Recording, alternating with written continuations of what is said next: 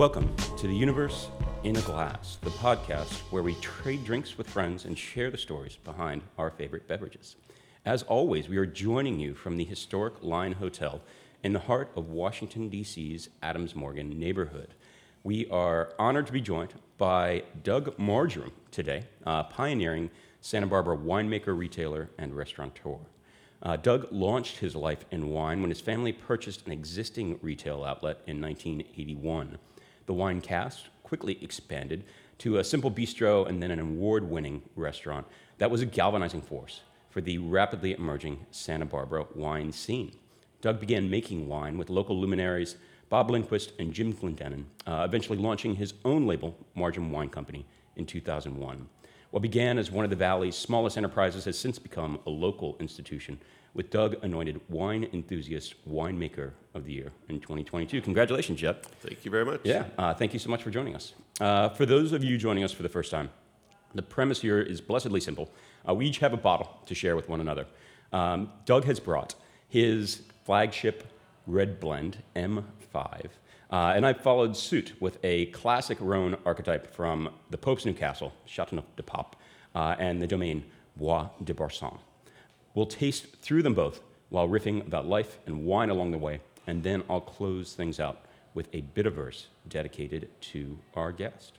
If you like the sound of what we're drinking, both wines will be available for sale at Revelers Hour, Washington's premier wine and pasta bar directly across the street from our Line Hotel studios in Adams Morgan.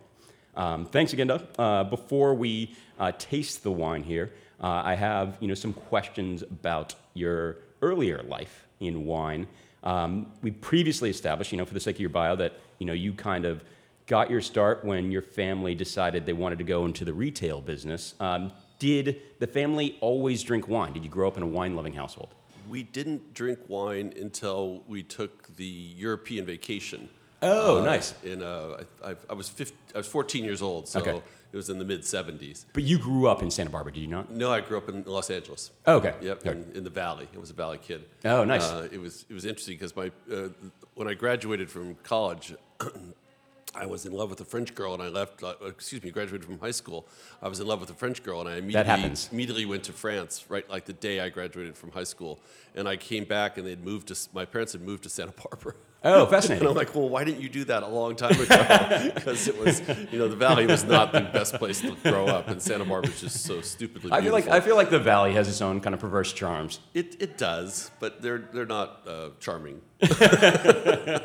maybe or maybe they are, but they're insidiously charming. Uh, um, uh, so But so then they, they got sort of a- awoken to wine at the same time I did. Oh, and then, fascinating. And then we got back from that trip. I was 15, and I started collecting. I collected Chateauneuf de Pape in my in my room in Woodland Hills. Oh, wow. Uh, they aged very quickly. I didn't I didn't even realize that was an option at, at age 15. I, I would go down with my dad down to Vendome Liquors, which was just down the street from our house. Yeah. And uh, I would buy my own my own bottles and had a little wine rack in my room, and, and I would I was allowed to open them for special occasions. And Oh, that's so cool. Thanksgiving and Christmas and, and the like. So that's when they started really getting into wine, and and my uh, love of all things French and love of, of a particular French woman. Uh, made me want to open a wine bar when I graduated from college. So I, I graduated from UCSB, and uh, Are they the banana slugs? no, that's Santa Cruz. Oh, I always get those mixed up. What is we're, the, uh, we're the gauchos. Oh, the gauchos. That's good. Sorry. Yeah, yeah. and so um, uh, I, I was telling my father, I, I said, I want to open a wine bar, and he thought it was a terrible idea. He says, Oh, because it is a terrible idea. Yeah, well, no, and it really hadn't been done yet. Uh, There's the Yeah, there's the London yeah. Wine Bar in San Francisco, but there wasn't there wasn't such a thing in It- 1981. That entity didn't exist outside of Didn't- Paris. It didn't exist. Yeah. And so he he met a gentleman at a cocktail party who had a wine shop, and he was saying, "Oh, my son wants to open a wine bar in Santa Barbara," and the guy said, "Oh, he should. He should open it right next door to my wine shop." And then people can come into my wine shop and go to your wine bar, Yeah, and, cool. and vice versa. Well, in 1981, it was quite the, the recession time, and uh, it, we ended up buying the wine shop for a remarkable twenty-five thousand dollars, and they were they were going out of business. Did that include the wine? That included everything, and probably the most valuable thing, which they didn't even include in the purchase price, was the lease. Oh, okay. They had a long-term lease at a very low rate. Oh, wow. And so we were able to parlay that into expanding into um, uh, opening up a little wine bar, and then then further expanding into a restaurant, then having a more casual restaurant, then having a catering business, and, and the whole schmeal. So the intent was always to have a restaurant.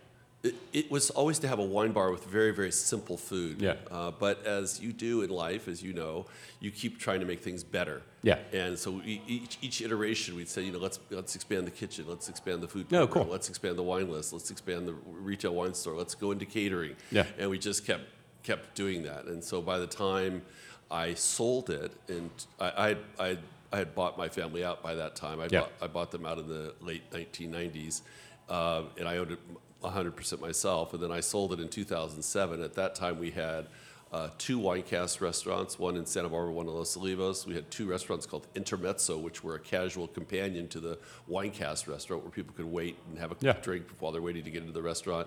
We had a wine store, and then we had a warehouse because we sold uh, a tremendous amount of Santa Barbara wine on futures. Oh wow. We had yeah. the Santa Barbara County Wine Futures Program, which Yeah. is just this huge thing. Now, uh, when you first purchased, you know, when you first got into the game in 1981, um, was Santa Barbara wine a significant part of your program? No, No. Yeah. uh, mainly because there were no wineries. I Yeah. mean, essentially, it was Firestone. yeah. And then soon after that, uh, Zaca Mesa. Uh-huh. Uh, but there were really only Oh, and, two. and Zaca Mesa gave birth to both Bob and Jim, essentially. Absolutely correct. And Adam Tolmach, Yeah. O- Ojai. Uh, and, and so when, so in '81, they were they were working at Zaca Mesa, Yeah. Ji- Jim and Bob, and and uh, uh, they came down and came to my wine shop and came to my wine bar, and we just became insta friends. Yeah. And we traveled to Europe together, and I bought their wine when they started their own brands, uh, Qupé and Au Bon Climat, and we we did everything together, and then we started our own label in 1986 called Vita Nova, and uh, we made wines together from 86 uh, to 1998. So you all kind of came up together. Yeah. In that in that scene. Yeah. Uh, that's really a, cool. It was a really great time for Santa Barbara. The wineries were popping up, you know, all, all over the place, and uh, and it wasn't terribly expensive to do that. it, it was it was a relatively easy entry. Yeah. not like now. Yeah, yeah, and, and you know the sense I get is that um, you know obviously you're you're dealing with a historic winemaking region, but you know one with this kind of collective amnesia because you know you have you know these late 18th century missionaries you know growing grapes, making wine, and then you know in an intervening century you know the industry all but disappears after after prohibition, and then it pops up again, but a lot of that fruit you know ends up in the hands of Napa Valley wineries. Absolutely. You know, when I, so the, there were a lot of actual vineyards, which was which is sort of the California model to some degree. But I would say, in, when I started, about 85% of all the fruit left the county Yeah. and went north. And you know what clicked for people? What kind of changed? I obviously Santa Barbara is a big destination, and, and I think people wanted to even then, even before it became more fashionable to you know eat local, be local, or you know, uh, uh, the restaurants and the and our my wine shop and the other wine shops in the, the area. aspiring like Paul Giamatti's of the world wanted to hop in their car and you know go to wine country.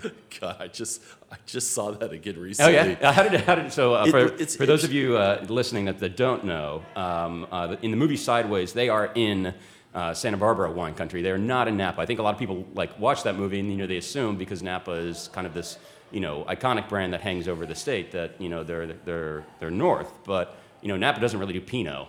Um, No. but the Central Coast does, and so um, you know all the you know bucolic farm country that they are they're driving through, um, you know, in various states of moral decrepitude is um, uh, how how's that aged?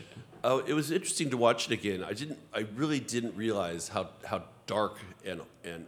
Well, the, the it protagonist was. is kind of morally reprehensible. Yeah, they're both. Yeah, that's Yeah, yeah. exactly right. And you sort of gave them some sort of uh, benefit of the doubt because they were you know into wine and they. Yeah, yeah, but, yeah. But in watching it again, they're just they're just despicable, uh, despicable people. But he gets the girl in the end.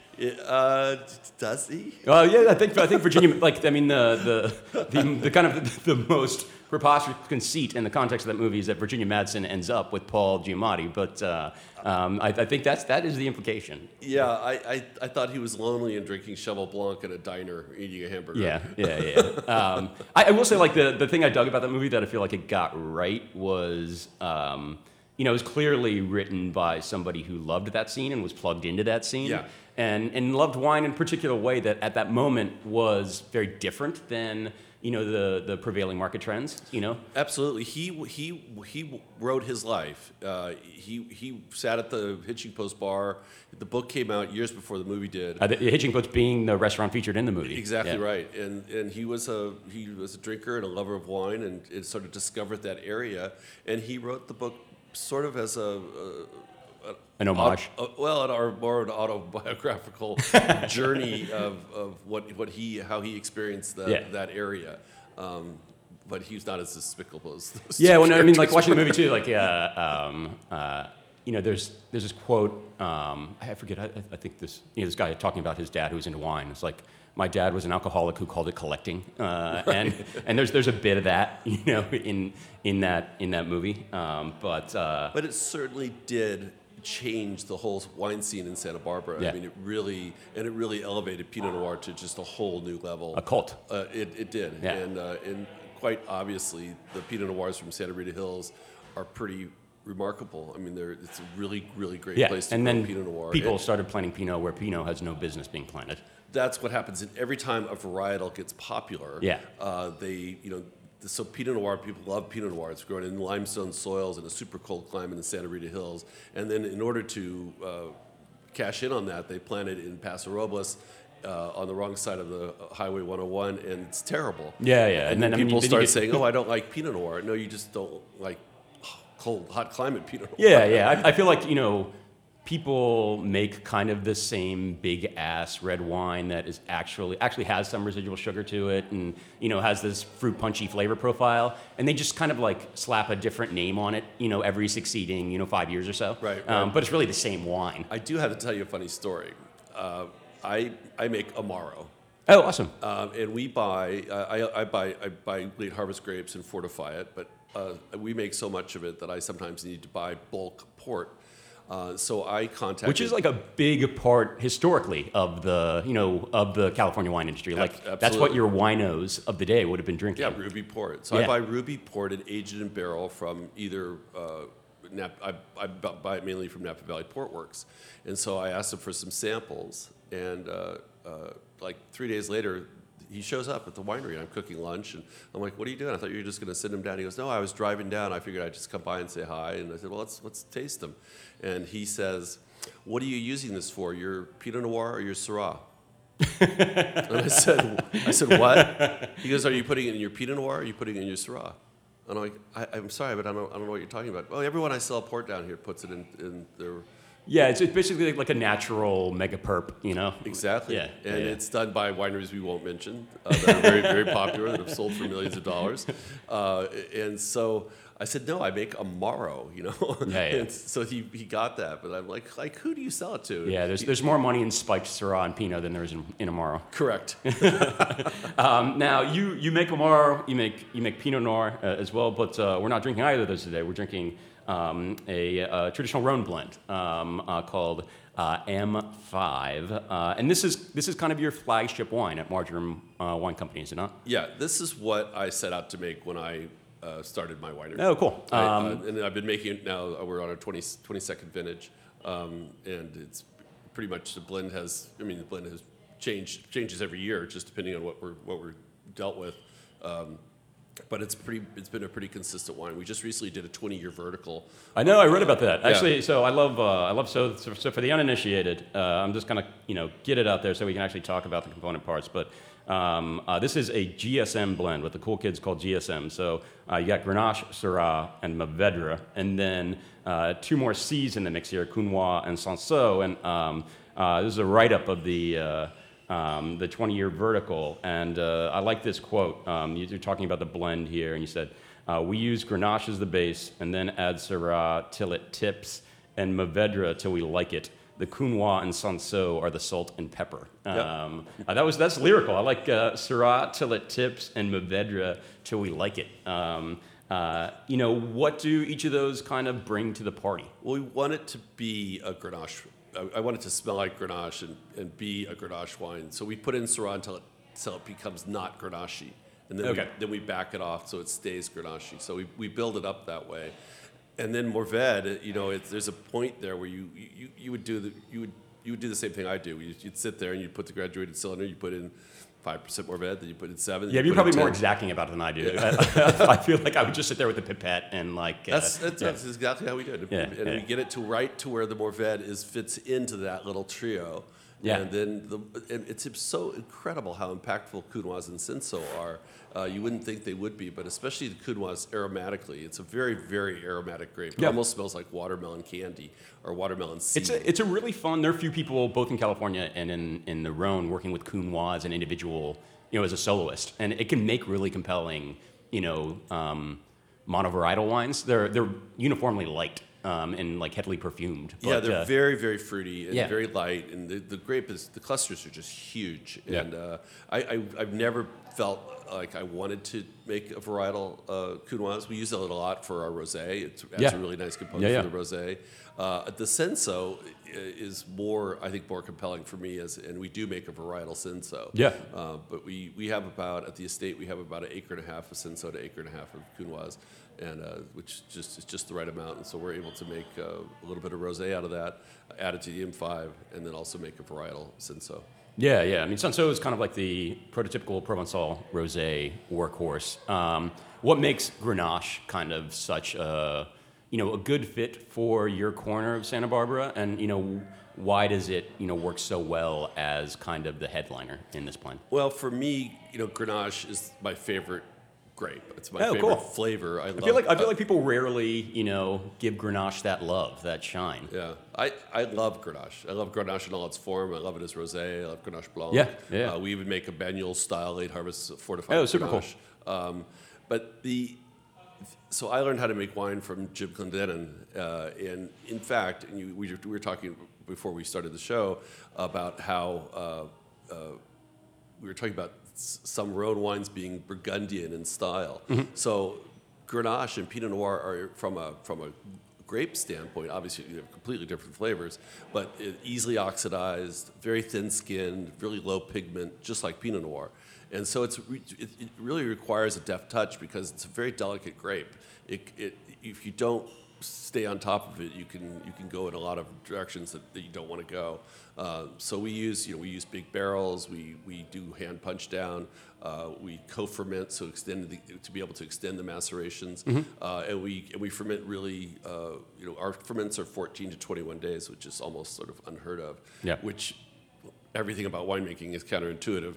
That actually makes wines that are more that have less harsh tannins. It gives them more fine tannins. And Yeah, it's, it's always wild because you know the tannins polymerize, um, but you know perceptually for us, you know we perceive they're, they're actually you know they're these longer chain polyphenols at that point, but perceptually you know we taste them as finer. Um, and I. I actually like the French. The French will say like melted tannins, uh, Yeah. which, which always felt like kind of a good way to you know just describe that. Yeah. Um, it's, it's definitely that's what extended maceration does. Is Yeah. that is those have a lot- those long tannins. I always say the grape skins sort of suck back in the those harsher tannins as the longer they stay in. The, Yeah. in the, the longer they macerate.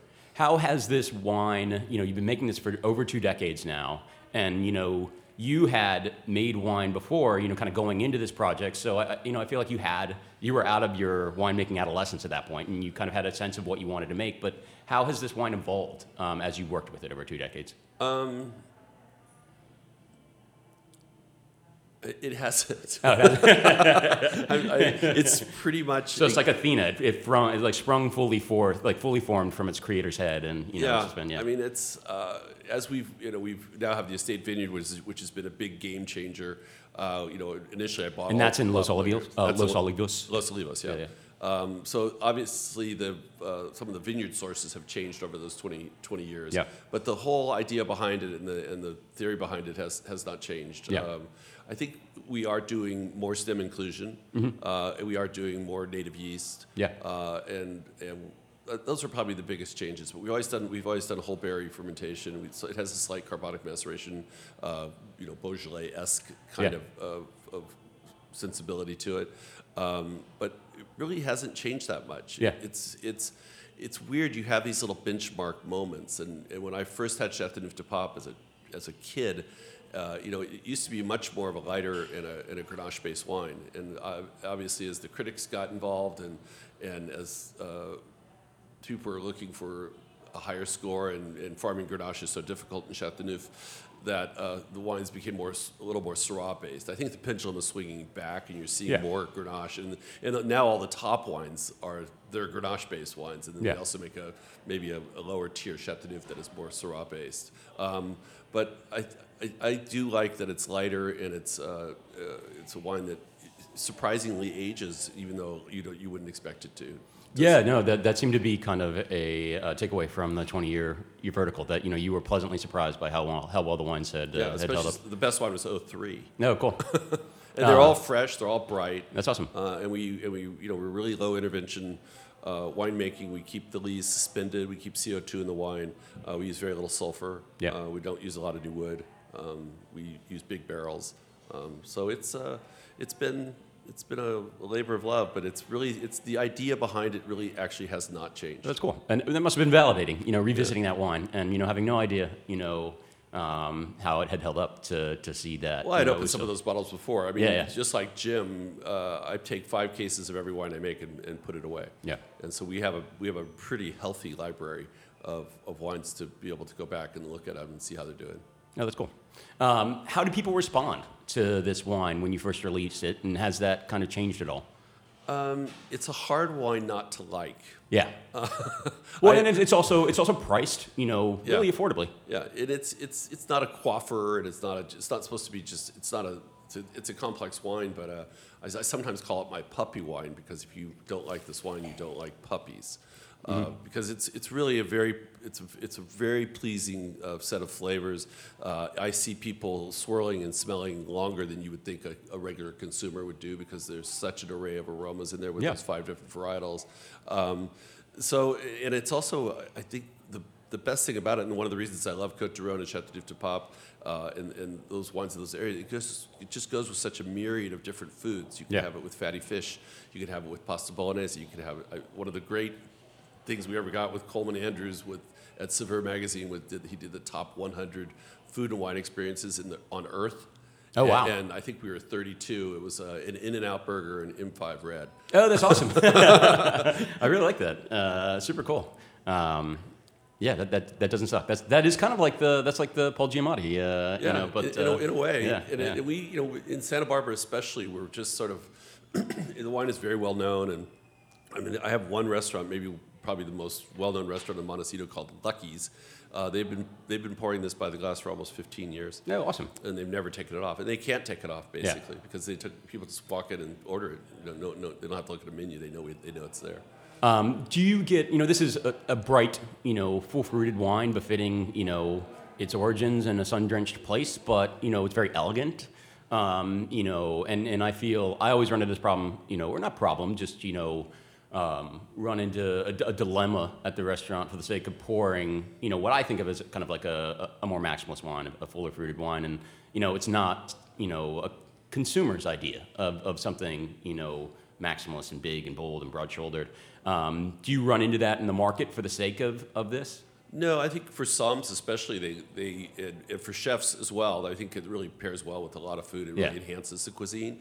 It, having over extracted residual sugar, powerful wines, there's very few things you could really complement. Uh, There's, there's soloists. with that. Yeah, they're, they're, they're, you know, if you, if you eat braised short rib every night, then you're, those, those wines work with that. Yeah, and then you'll uh, get, you'll get gout. yeah, I think with lighter, the lighter cuisine and, and, and the Mediterranean cuisine, especially what we have in Santa Barbara with a lot of you know seafood and we grill a lot. Yeah. uh, these kind of lighter wines work work really really well. And it's I think the fashion, interestingly enough, is is swinging towards uh, lighter, more delicate, more elegant wines that you that don't dominate a don't dominate a meal. Totally. And I, I think, you know, the, the wine world is just, you know, more diverse for the sake of flavor profiles than it ever, ever has been. And I think, you know, there's a, like a, a corner of the sandbox for everybody, um, which, is- which is nice. Um, you know, and, and there are, you know, a lot of different, you know, critical voices. Um, Right, and, and that's why we so we, we kind of have our program is we do an M5 white, which is a, a white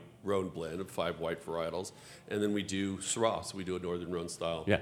Wine we do is uh, our state is, is co-planted to Viognier, so it's more of a Cote Rôtie style. Oh, cool.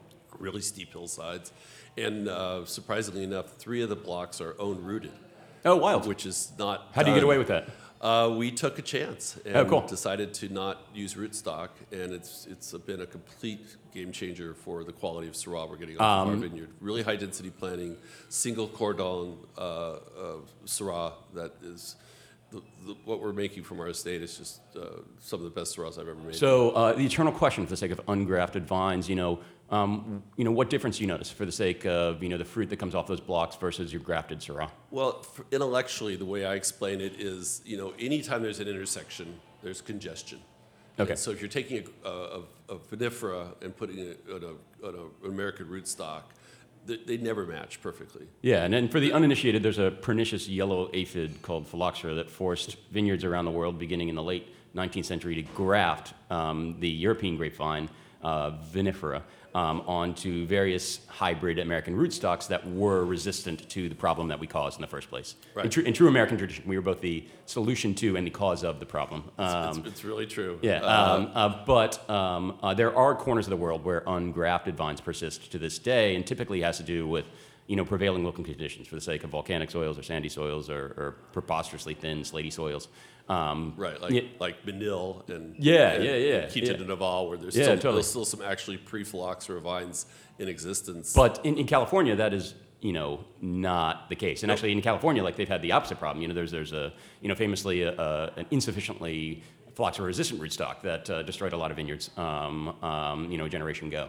Right. Um, and, and Syrah especially is prone to having a short lifespan due to the issues of the of the grafting. Yeah, yeah. And you, you go you go into the southern Rhone now, and you know people give the lifespan of Syrah you know nine to fifteen years, and that's not you can't you can't do that because they they start they they start. Uh, the production goes down to such a degree. So we haven't had phylloxera in Santa Barbara for many, many years. Uh, we, where our estate Syrah is, there's one little road that gets up to it. We don't share farming equipment with anybody, and, and we don't, you know, it's transferred by mud and dirt Yeah. by coming from other places. So we don't expect to get phylloxera. Obviously, if we did, that would be a, a huge tragedy. But we're we're we're taking a chance to to do. Uh, And you, so you spoke of this, you know, kind of um, botanical exchange, you know, uh, at the Graft Union. Um, do you feel like information is lost for the sake of, um, you know, the complexity of the, the fruit that ultimately derived from those vines? It always seems to be more of a vigor issue. Okay. E- Either the, the rootstock is too vigorous for the vinifera or vice versa. If you, t- if you use a low vigor rootstock and then the, the, the vinifera wants more, it's just the communication, especially as- in our dramatically changing climate, uh, it's just, it doesn't work all the time. It's like a bad game of telephone. Yeah, it is, exactly right. So uh, if you ever get a chance to come out in the vineyard, it's, it's really neat to see. I mean, the, the rest of the vineyard on the on the on the flat part was grafted. I took over a vineyard that had was planted to all Italian varietals. So on the bottom part, except for the Picpoul, we grafted over everything. Oh, uh, interesting. To, to Rhone varietals, but on the top part, uh, uh, there there was uh, Utaipa and in the Sangiovese. So we tore the whole thing out, replanted the whole thing, and that's when we decided to take three of the blocks and three of the clones and you and, and own root them. And Have and- you tasted those parcels side by side? Um, well, they're know? different clones. Oh, okay. Yeah, Uh, so it's not a perfect. It's not a perfect scientific Yeah, uh, experiment. and it's yeah. interesting. The clones, the, the clones that we really thought we were going to love the most, are not the ones we love the most. I mean, like Yeah. the the Estrella clone, which is a common clone for Syrah in California, and everyone uses it. But it's always, it's, to me, it's always the basic of, of any good Syrah. It's the weakest link in our in our um, Interesting. in our Syrah program, and, and I have a couple acres of it. So Yeah.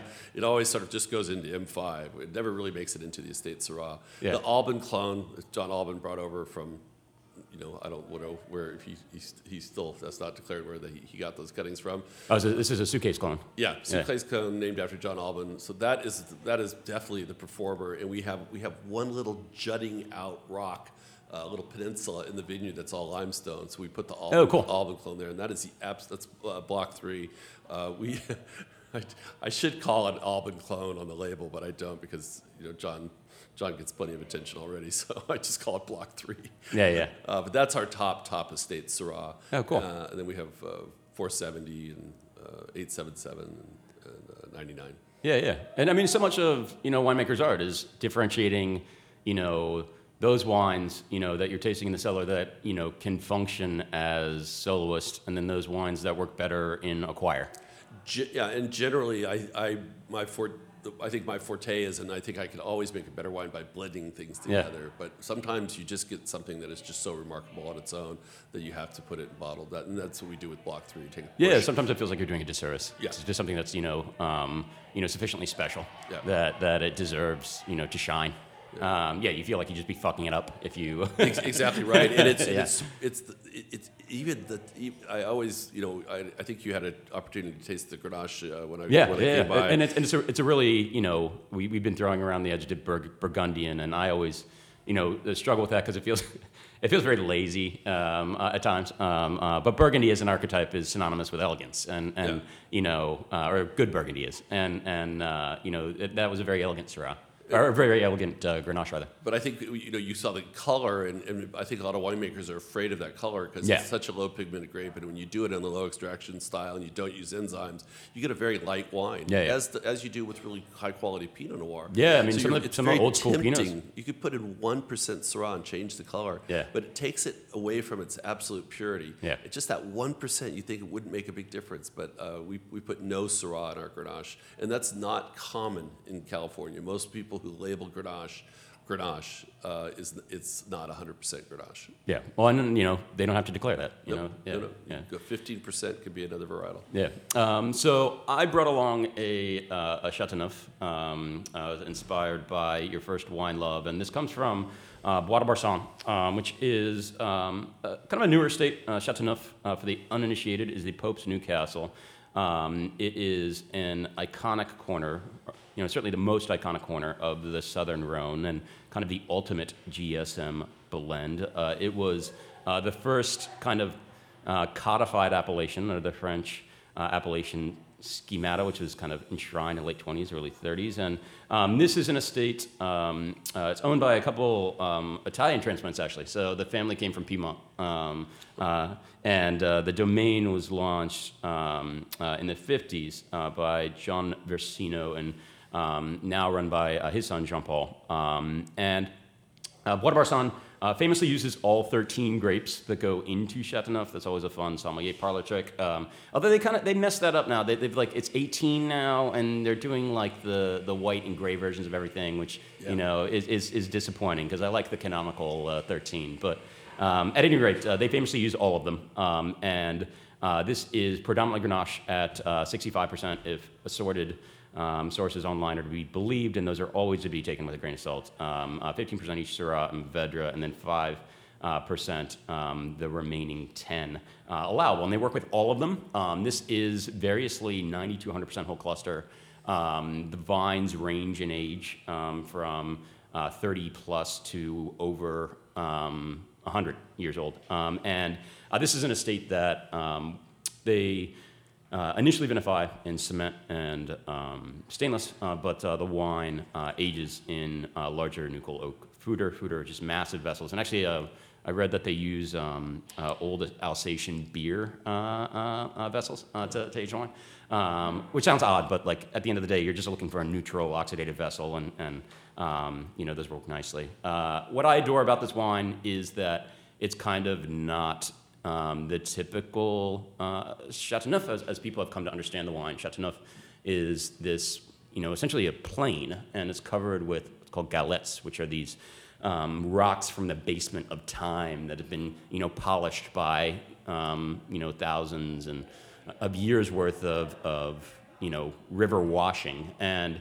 um, you know, you have this sun-kissed Mediterranean sun that is, you know, ripening um, these grapes to perfection or occasionally over-ripening them. And, and a lot of people have come to expect this like densely extraction raisinated uh, kind of wine. But this one, um, you know, to my mind, is, is always pretty. Um, and, and I adore that about it. Uh, have you had this before? I have it. It's it's terrific, and um, it's it's excuse me. It's quintessential. I, I I always hesitate to use old world, new world because I think we were talking about that the you go to the old world, they're doing more new world, and you come to the new world, we're doing more old world.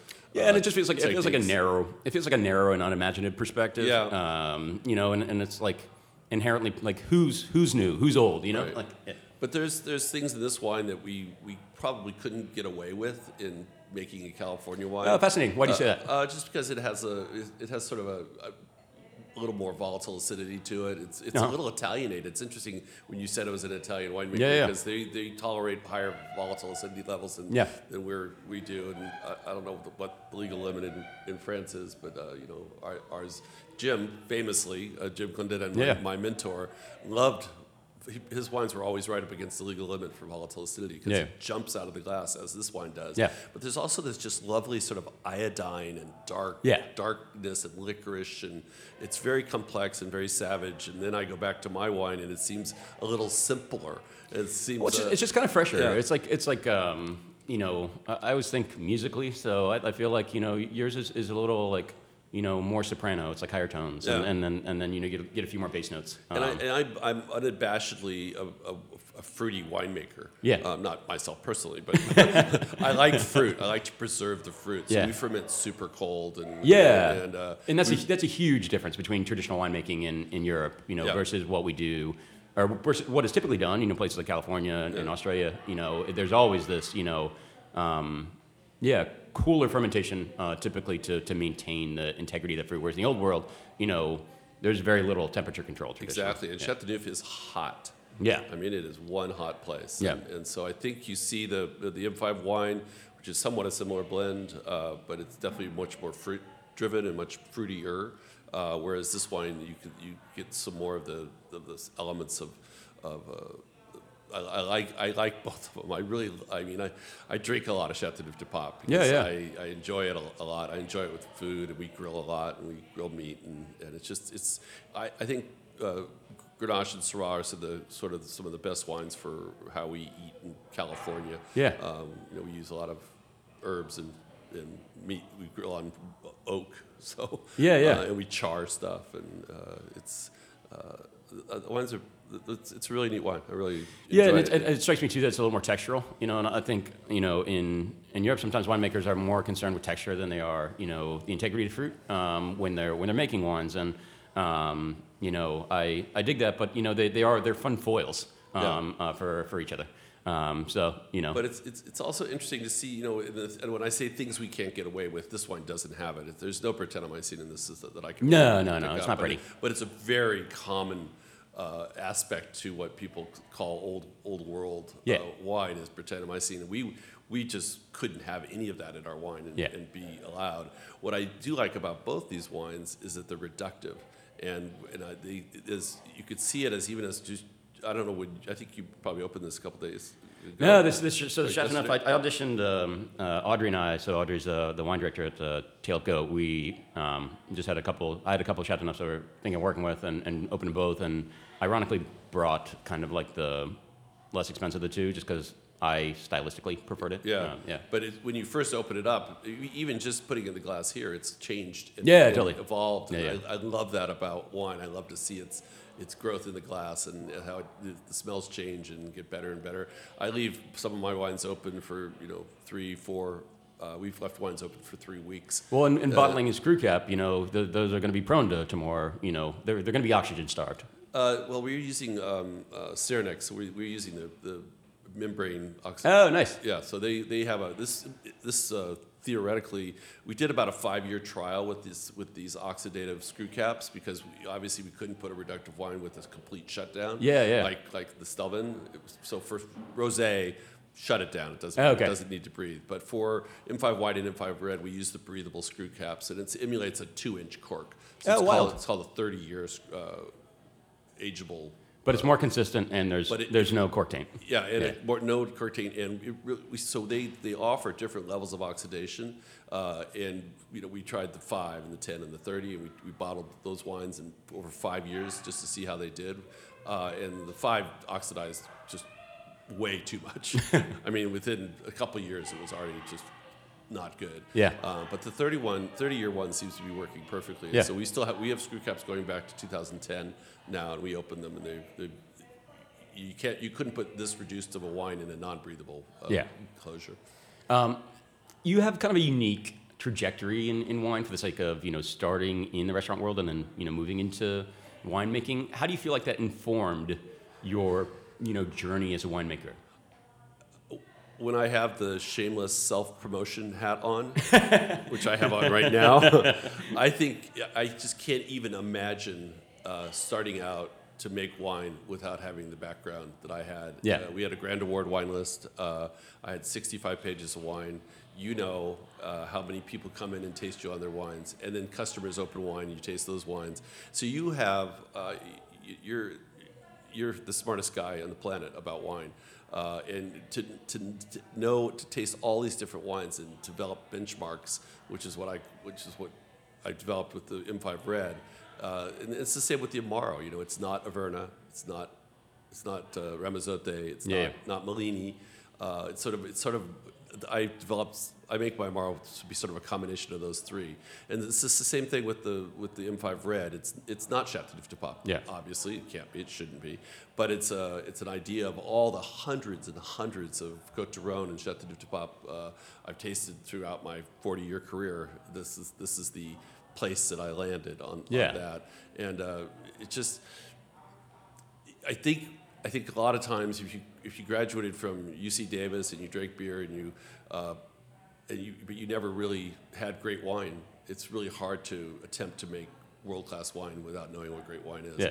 And I think the, the the greatest moment that and I'm I'm sorry I'm mentioning Jim so much, but you know Jim Clendenen was a huge impact on my uh, career. And, uh, and Uh, sadly just passed away. yeah, he just passed away, and uh, but we were visiting who I think maybe is the greatest winemaker in the world, Henri Jayer, and we're walking down into his cellar, and we're about halfway down the steps, and Henri turns to us and goes, "Did you go to UC Davis?"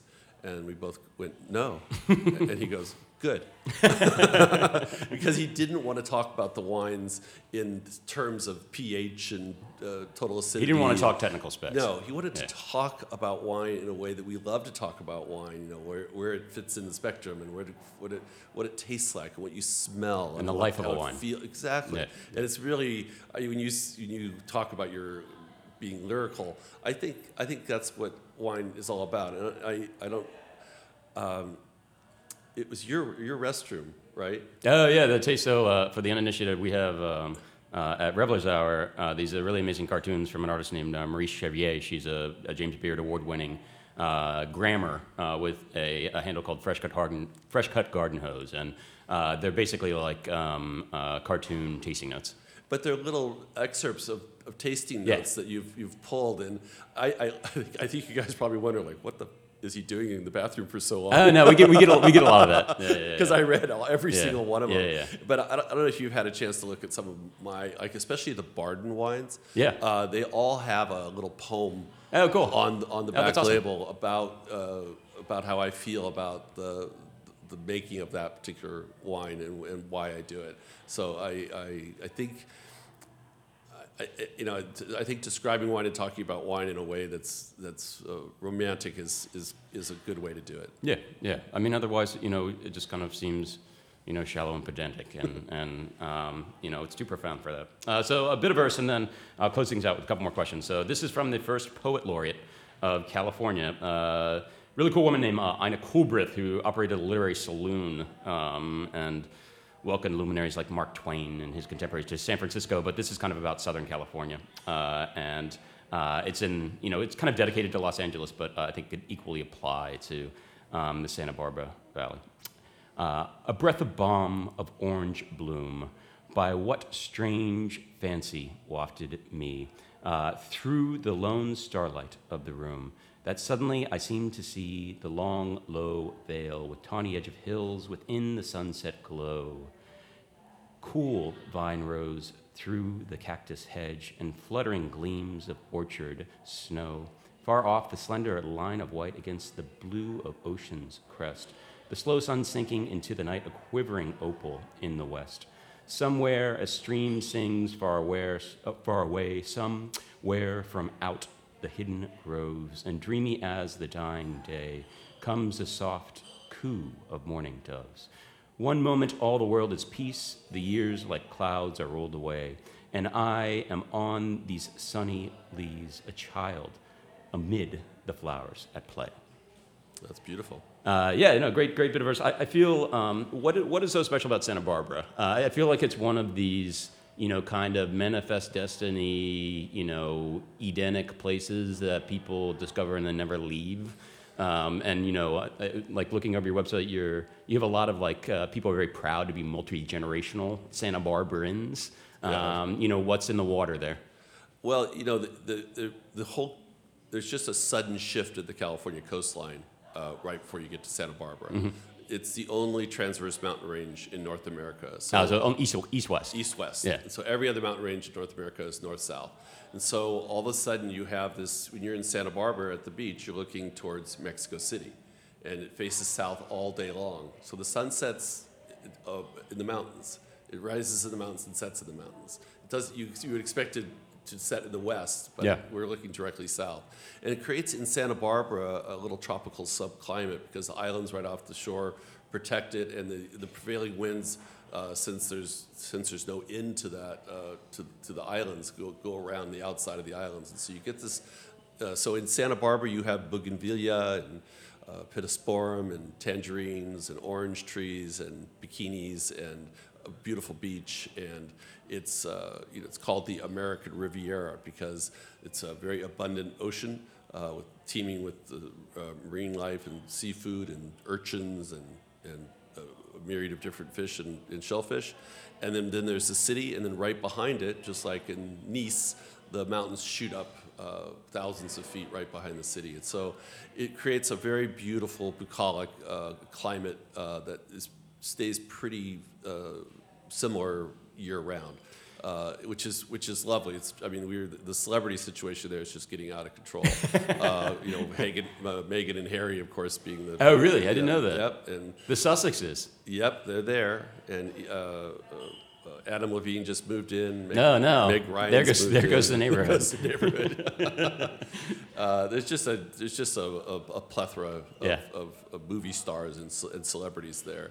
But once you go over the hill, the whole situation changes. Mm-hmm. Uh, you're talking about apples uh, over the hill, so those are that's a cold climate grape. Yeah, it needs a period of dormancy. Yep. And so we get, you know, very, very cold nights, uh, uh, warm days, but depending on which part of the Santa Ynez Valley you're in. So that's why in one valley, you can have Santa Rita Hills where you're growing Chardonnay and Pinot Noir in one of the one of the coldest climates in California on some of the most correct soils that you could grow Chardonnay and Pinot Noir on, limestone, diatomaceous earth. And then as you move further towards the east, you get a little section in the middle there where my vineyard is, which is mostly Rhone varietals. Yeah. Uh, and then, which is the perfect climate for that, as it gets a little bit warmer. And then when you get all the way to the east to Happy Canyon, Which is like my favorite American viticultural area name ever. yeah, Yeah. It- it- you know, it's, the actual AVA is Happy Canyon of Santa Barbara. I know, I know. Because when we applied for Happy Canyon, they said, "Oh no, you have to say of Santa Barbara," because apparently there's a lot of Happy Canyons in, in America. Yeah, it's like I feel like Bob Ross painted a lot of happy canyons. yeah, probably that, that guy, the curly hair. Yeah, exactly. Yeah, yeah. Um, but it, it's uh, it got its name because during Prohibition, if you wanted to get some hooch, you went back there. There was people uh, distilling uh, Oh, back there. So, so it was it was happy, it was happy. Yeah, happy yeah, yeah. canyon. Nice. Uh, but back there, the, the, the whole in, our environment has completely changed. There's a mesa that separates it from the coastal influence, Mm-hmm. uh, and then the soils are all ancient soils. There's serpentine and granite and iron. Uh, very, very denuded soils and great for growing uh, Bordeaux varietals. Uh, even maybe a little bit too cold for Cabernet Sauvignon, but the Cabernet Franc and the Merlot uh, do really, really well there, and Sauvignon Blanc. And that's, that's what's mostly planted there. And I think I think there might be a consensus in California that Happy Canyon might be the best place to grow Sauvignon Blanc in California. Oh, cool. Uh, certainly, every Napa, uh, Sonoma County winery is down there buying grapes like crazy from Yeah. Happy Canyon, and they're planting more Sauvignon Blanc like crazy too. Yeah. So I mean, it, you end up with a lot of strange bedfellows. You know, you wouldn't think of Rhone varietals butting up against you know Pinot and and, and, and Chard, and and it's it's this really unique situation. So like you know, we're drinking a wine in Chateauneuf. Uh, I had to look this up, but from the 44th parallel. Yeah. Um, you know, and and Chateauneuf is is you know uh, as Mediterranean as it gets, and then um, Santa Barbara's at the 34th. You know, so you are, you know, 10 degrees removed closer to the equator, yet, you know, you're working with cooler climate varietals, which is kind of wild. Well, it's it's you know so we've been doing this for 40 years, and I, I, used to make Syrah from Happy Canyon. Now I wouldn't even dream of making Syrah from Happy Canyon. Yeah. I'm I'm making a lot of Syrah from Santa Rita Hills now. Yeah. Which is you know it's really dramatic how cold Santa Rita Hills is, and to be growing and I get both Syrah and Grenache from Santa Rita Hills, and so we've we have moved colder from from warm to cool to cold, uh, and it's it's that's that's the direction we've, we've been able to go. And even when I first started, they were growing Cabernet in Santa Rita Hills. It was terrible. Yeah. Uh, it was green. You couldn't you couldn't ripen. It was too cold. So Yeah. now all the Cabernet is out in the in the Happy Canyon. So it's it's been it's taken decades, of course, to find out which grapes grow uh, in the best place. But the migration of Rhone varietals into the, the cooler areas has been pretty pretty amazing, and the quality is off the charts. Yeah. Do you feel like the secret's out, you know, for the sake of Santa Barbara and its wines, or do you still like you feel like you still have some proselytizing to do? I think the secret is not out at all. Okay. Um, we- you, I see wine lists and then travel around, especially, uh, obviously we're not in Europe at all, but travel around to uh, markets in the United States, and Santa Barbara is very underrepresented as, Yeah. as far as uh, on, on wine lists. And, uh, you know, Napa's the most famous wine region in the world. Yeah. And uh, it's just, it's still I, and uh, we and we don't have a really super consistent story since we make we make so many different styles. You don't have like a single iconic Cabernet Yeah, it's not like Napa Cabernet. Yeah, yeah, know, yeah. And and uh,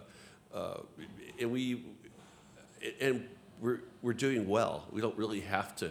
Uh, since we're all, there's no one just like huge. There is now. I mean, I mean, uh, California always already has a Napa. I feel like it doesn't need another Napa. No, it Yeah. doesn't. But it, it's it, it, there tends to be more smaller family-owned wineries, and not there's now corporate is coming in. Obviously, Yeah. Kendall, Kendall Jackson's in. Uh, uh, Gallo just just departed, which is fine. They're, they're, they're really great people, really and, and really good good business people. But they're they're, they're they they sold their little bastion they had in, in Santa Barbara County. Uh, so it's mainly just uh, uh, KJ, and then and then a lot of people buying grapes from down there. Joel Gott, Duckhorn, Yeah. are all down there. Yeah, and, and I don't know. I, I feel like, you know, the secret is just to get the wine in people's glasses, and then, you know, hopefully that inspires a visit, and they'll never leave. Yeah, and you're seeing, I mean, if you read Galloni's reviews and, and Jeb Dunnuck's reviews of Santa Barbara County from the last couple of vintages, I mean, they just are just saying this is the most important wine region in California. They're, they're, put, they're putting that in writing. Yeah. And I think, uh, I think it's, it's two things. It's, it's the stylistic change that people are looking for lower alcohol, lighter, higher acid uh, wines more, that are more fruit friendly, because you just can't drink these bombastic, uh, over extracted wines. Yeah. very so much. you know, Santa Barbara's the wine that's waiting for you after you blow through, you know, all the things you heard of and Yeah. you know thought you'd like. Um, uh, and you know, there's enough variety there to you know last a lifetime. Yeah, and I see. I also think that you're, and I think you mentioned this when you were tasting the wines. Uh, the prices uh, they're really they're really good values. Yeah. Santa Barbara really represents a good value. Yeah. but it's not it's not easy entry at all. It was before, but the the land prices and the Yeah. cost of living in Santa Barbara is just through the through Yeah. the roof, and that's sort of what propelled a lot of people to go up to Paso Robles because it is an easier entry up there. Yeah. I mean, and if you just look at the the great prices from, you know, how they did the 1855 classification of Bordeaux, it was easy. The five that sold for the most money were Yeah. first gross. and so if you look at how much grapes sell for in Santa Barbara County versus some of the other counties uh, surrounding us, you know, we're, we're significantly higher grape costs. You'd be the first growth of the modern era. There you go. Brilliant. Uh, well, thank you so much uh, for joining us, Doug Margerum. Pleasure to have you with us. Uh, thank you all for listening. We will most definitely have both of these bottles for sale uh, at uh, Revelers Auris, being uh, Doug's flagship uh, M5 from uh, Margerum Wine Company and uh, Chateau de Pop from uh, Bois de Boursan. Uh, thank you as ever for listening. Stay thirsty and stay tuned for more of the universe in a glass.